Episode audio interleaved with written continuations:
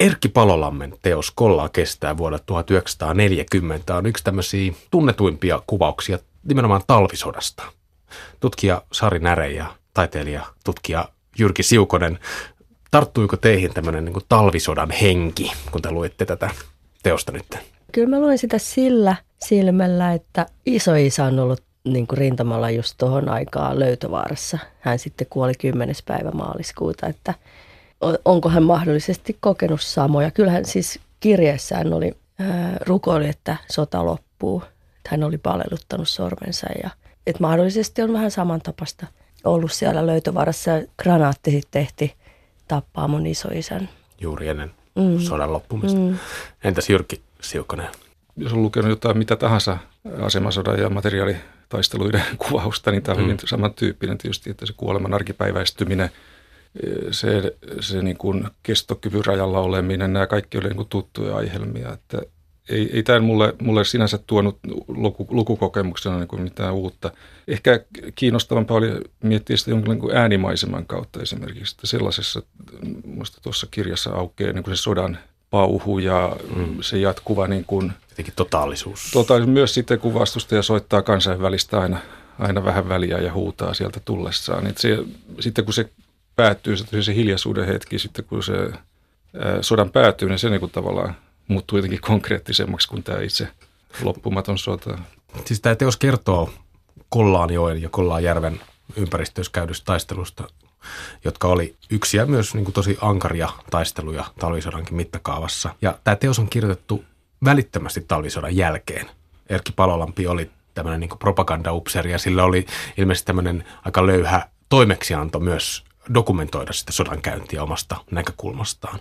Onko tässä semmoista ikään kuin kiireellisen ajankohtaisuuden tuntua, kun ottaa huomioon sen, että on niin välittömästi sen niiden sotatapahtumien jälkeen kirjoitettu ja julkaistu? Mulle tuli semmoinen vaikutelma, että täällä voi olla semmoinen merkitys niin kuin tavallaan sitten jälkitapahtumille, että siinä sota vähän niin kuin normalisoituu, että se kauheus ja se, mitä siinä tapahtuu, siis mä luin sitä sotatrauman kuvauksena, vaikka semmoisia käsitteitä ei välttämättä silloin vielä ollut tai ei ollut. Siinähän tavallaan niin kuin aluksi on sitä intoa ja keskittymistä tulevaan ja jotkut jopa niin kuin peittelee jotain vammoja, että pääsee rintamalle. Mutta sitten sit loppuu kohden, niin kuin siellä ihan siinä lopputapahtumissa, niin tulee se sodan kauhu. Et sitten kun tämmöinen kirja, mä en tiedä mikä se myyntimenestys oli, kai se sitten oli kuitenkin ihan hyvin. Kyllä se oli ilmeisesti heti, heti alusta asti Joo. aika laajasti luettu ja sitten, sitten otettiin monta painosta sitten Joo. seuraavina vuosikymmeninä. Niin tietyllä tavalla tämmöisellä voi olla sitten semmoistakin merkitystä vaikka jatkosodan kannalta, että, että ikään kuin siinä valmennettiin samalla niin kuin ihmisiä siihen seuraavaan tai tavallaan oli tiedossa se, että mitä tulee tapahtumaan. Mm, Mutta mm. sitten se asemasota olikin niin kuin luonteeltaan erityyppinen kuin tämä. Tässäkin toisaalta kolla, kolla kestää teoksessa myös puhutaan siitä, että kuinka hankalaa on ottaa sitä semmoista niin kuin tapahtumattomuutta mm. vastaan mm. siinä rintamalla. Että se on oikeastaan aika raastavampi ö, kokemus sotilaalle kuin ehkä sitten se varsinainen taistelutilanne. Joo, mä luulen, että tällä oli iso merkitys tietysti myös niin kuin siviilipuolelle, kotirintamalle, koska nämä sodan jo traumatisoimat henkilöt, he kun pääsi sieltä rintamalta kotiin, mä uskon, että he kykeni puhumaan oikein, selittämään tätä – että tässä oli niin kuin se tulkkaamisen tarve oli aika iso. Mitä se tarkoitti, että isä tai puoliso oli ollut sodassa, kun, kun se, nyt se on tommonen, se ei niin kuin saa sanottua. Mm, se on muuttunut. Ja, ja tämä, sillä tavalla tällä on niin kuin tietysti ollut iso, iso avaava merkitys, mutta ihan niin kuin Sari totesi tuossa, niin mä uskon, että se on ollut myös sitten taas niille, jotka joutuu sitten jatkosotaan, niin tässä myös niin kuin neuvotaan, tämä on myös niin kuin opaskirja, mm. että no miten siellä sodassa – millä asenteella siellä voi pärjätä. Ja mm. korostetaan tietysti, tässä on aika iso sattuman merkitys myös, että se, hyvä, se tietynlainen fatalismi hyväksytään, että se joku hullu rohkea saattaa selvitä ilman naarmua ja joku, joku hyvä ja tarkkaavainen kuolee heti ensimmäiseen luotiin. Et kyllä tällä on, niin kun, tässä on monta niin funktioa totta kai, jos ajattelee tämmöisen niin käyttöoppaana selittävä ja, ja, ja tota opastava funktio jotenkin. Mm. Niin kuin. Vois, voisiko sitä ajatella sitä kautta, että Erkki Palolampi oli 30-luvulla osa tätä tämmöistä niin suojeluskuntaliikettä ja ikään kuin semmoista suojeluskuntasukupolvea, joka oli valmistautunut omatoimisesti tulevaan sotaan? Neuvostoliittoa vastaan. Toisin kuin sitten ehkä se virallisempi Suomi. Ja se, voisiko sitä ajatella sillä tavalla, että tämä tämmöinen samanlainen ikään kuin kansalaistoiminta ja oma, omaehtoinen varustautuminen jo, jo, jonkinlaisena niin kuin kerronnallisena ratkaisuna jatkuu sitten, kun ollaan kestää teoksessa. Mm. Niin, siihen lopussa, tai siinä alussakin olla maininta siitä jääkärirytmentti 69, joka oli just tätä varustautumatonta porukkaa, joka sitten kuitenkin selvisi tosi hyvin siinä sotatilanteessa. Palolampihan kuvaa hyvin sitä, mitä Ville Kivimäki on sitten nyt myöhemmin tutkinut tätä, että on tätä hermosotaa ja tavallaan niin kuin myös sitä taistelua itsensä kanssa, että hmm. et uhrautuako kansakunnan puolesta vai sitten niin kuin tavallaan yrittää sel- selviytyä niin kuin ominen nahkoineen. Että se taistelu tapahtuu sekä siellä itsessä että sitten niin kuin kansakunnan puolesta. Mutta että just nämä tärähtäneet, jotka ei pysty sitä ikään kuin sitä taistelua käymään kansakunnan puolesta, eivät vaan kestä sitä mm. tilannetta, niin, niin hän monessa kohtaa kuvaa just näitä hermoromahduksia. Miten näihin tärähtäneisiin teidän mielestä suhtaudutaan? Onko se suhtautuminen ymmärtäväistä vai? Joo, kyllä mä, tämähän on niin tämän kirjan ansio ilman muuta, että siinä ei niin kuin, luoda kiltokuvaa siitä tilanteesta suinkaan. Että se, heti, se ensimmäisen niin kuin, taistelukosketuksen myötä tuleva pakokauhu, joka on sitten siinä, jossa itse asiassa kertoja Palolampi astuu niin kuin nyt sitten siihen narratiiviin niin kuin toimijana. Hänhän kuvailee muuten, mutta siinä on se yksi kohta, jossa tämä narratiivi niin kuin muuttuu, että hän onkin siellä seisoo tiellä ja pysäyttää ne pakenevat hmm. sotilaat, jotka niin kuin hän osallistuu. On, hän onkin toimijana siinä ja se on kiinnostavaa niin kuin näin kerronnallisestikin, koska se on aika poikkeama. Tässä hmm. on ainoa, niin kuin hän tulee siihen suoraan kuvaan mukaan. Ja, ja teos itse asiassa alkaa aika lailla, ne taistelutapahtumien kuvaus alkaa just nimenomaan tästä joukkopaniikin joo, kuvauksesta. Joo, ja tämän, tämän niin kuin kertominen tietysti myös niin kuin kotiin päin ja muuten, niin se on aika, ja myös, että se on sen sotasensuurin läpässy, niin se on tietysti aika kiinnostava asia sinänsä, että – myönnetään, että meissä on tämä heikkous ja meidän pitäisi voittaa tämä. Että tämä on niin myös sellainen oppimiskertomus, että, tuohon ei meidän pidä sortua mm. toistamiseen. Että se oli ihan luonnollista, että tämmöinen reaktio tuli, mutta otetaan nyt opiksi eikä niin kuin ruveta sekoileen tässä sitten enää seuraavalla kerralla. Ja, ja tämä on kiinnostava kyllä. Yksi ehkä niin kuin harvoja semmoisia niin psykologisia kohtia, joissa muulla niin kuin herästä, toi, joo, toi on, toi on aika hienosti kuvattu. Siinäkin vähän sekoittuu siihen äh, semmoinen upseerin – näkökulma, mm. tietysti semmoinen ulkopuolinen näkökulma, koska sen ö, alkukohtauksen sotastrateginen funktio on yrittää kuvata sitä, että miten kollaan rintama muodostuu.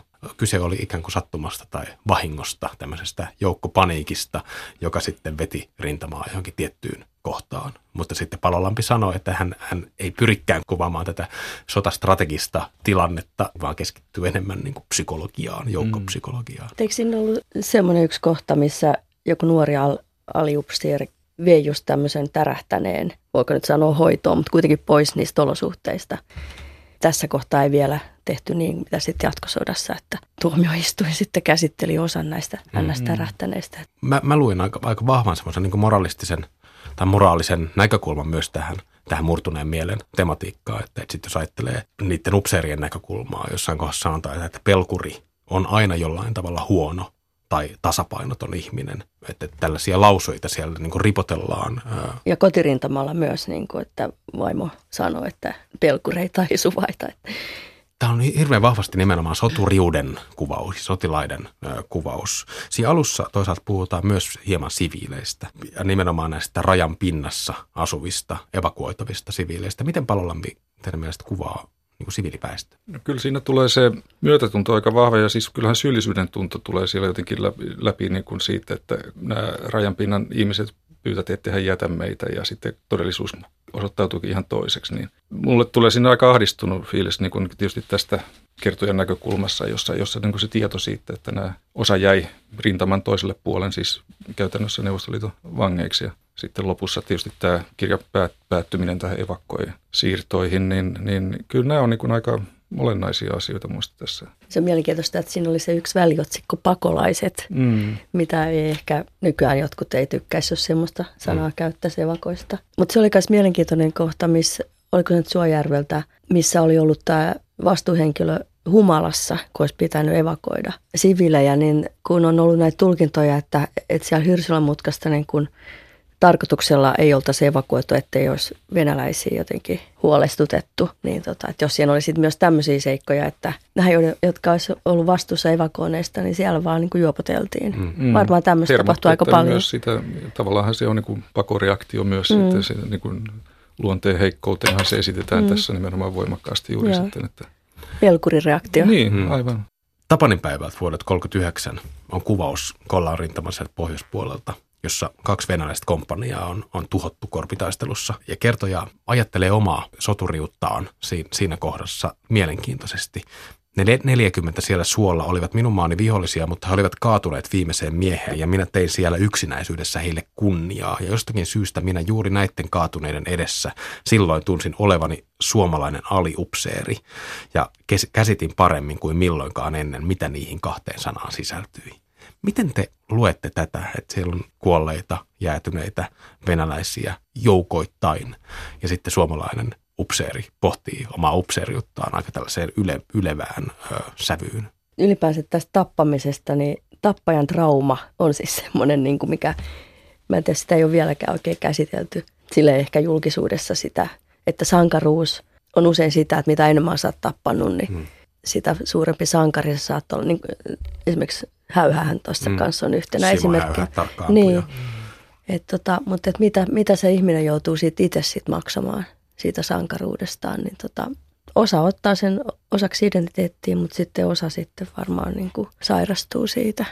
Mä tulkitsin tuota kohtaa, jota siteerasit tuossa ehkä niin, että painossa niille sanalliselle kunnianteolle, sille vastustajalle myös, että kontrastina nyt tähän niin kuin Marokon kauhu juutilaisen tapaan sitten niin kuin asetella kuolleet, kuolleet vastustajat niin kuin tienviitoiksi jäätyneitä venäläisruumiita siellä sitten niin kuin, groteskeina kevennyksinä. Mm, voiton symboleina. Ja... Niin, niin tässä kohdin ehkä nyt sitten tämä palolampi kuitenkin painottaa sitä ja muutenkin se käy tässä kirjassa läpi, että ei tässä niin kuin tehdä niin kuin pilkkaa vastustajasta tai, tai anneta niin semmoisia niin myös ehkä ne on sitten myös puheissa tietysti tositilanteessa jo karsiin, jos siellä on joskus ollutkin sitten sitä, että no, mehän hoidetaan tätä venälä, venäläiset niin kuin heittämällä, mutta siis se, kun se fakta, että sieltä tulee vaan loputtomasti lisää väkeä. Että se fakta, fakta opettaa sitten, että ei sitä vastustajan niin kuin pilkkaamisella oikeastaan ole mitään funktioa. Ja, ja sen takia tämä Marokon kauhun niin kuin touhu, touhu niin kuin esittäytyy vähän niin kuin sellaisena,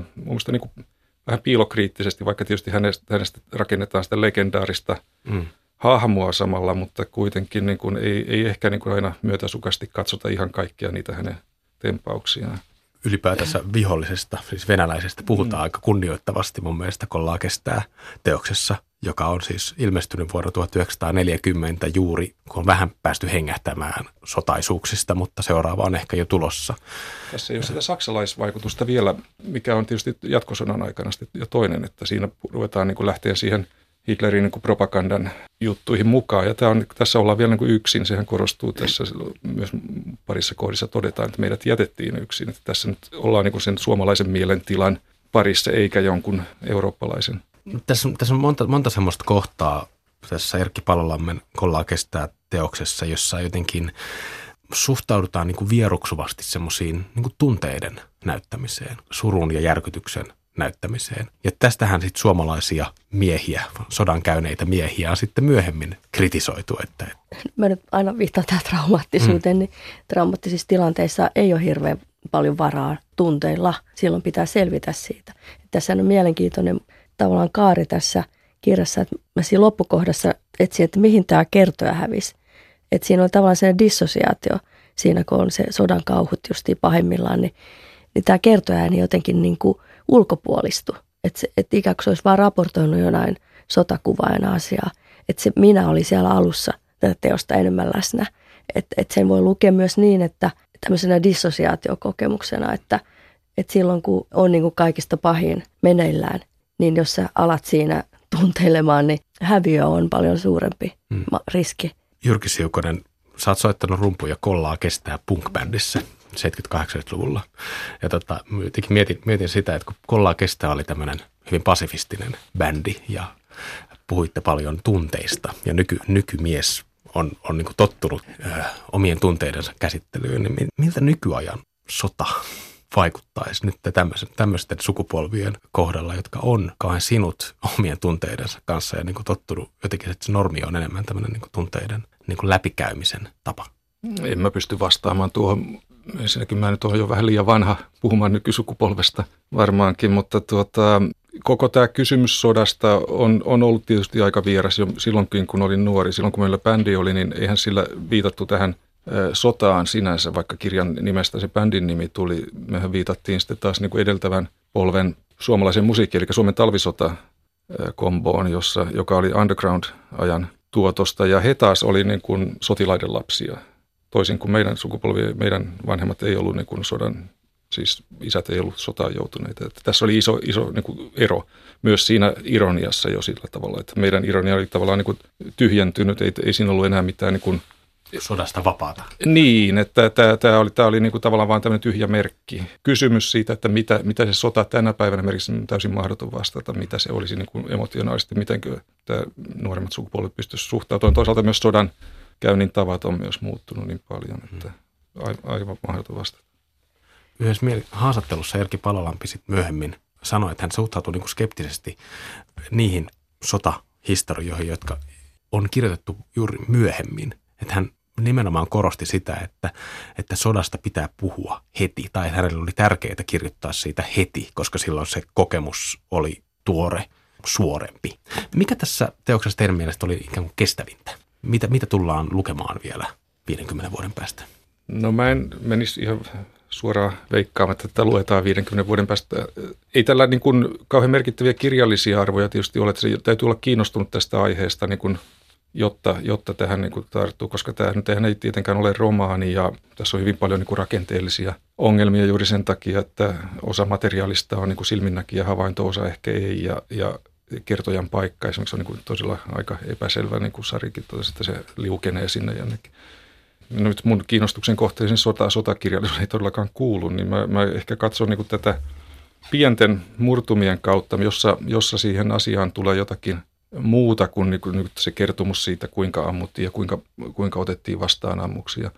Ehkä yksi, yksi tämmöinen pieni detalji saattaisi olla juuri tämmöisen, niin kuin, tämmöisen sotajermu, jota edustaa tämä Marokon kauhu juutilainen ja sitten taas ne rivisotilaat, se välinen ö, tilanne ja Palolampi parissa kohtaa ainakin nostaa esiin, että siellä oli uskon, uskovaisia miehiä paljon siis, että siellä oli uskonnollinen ilmapiiri.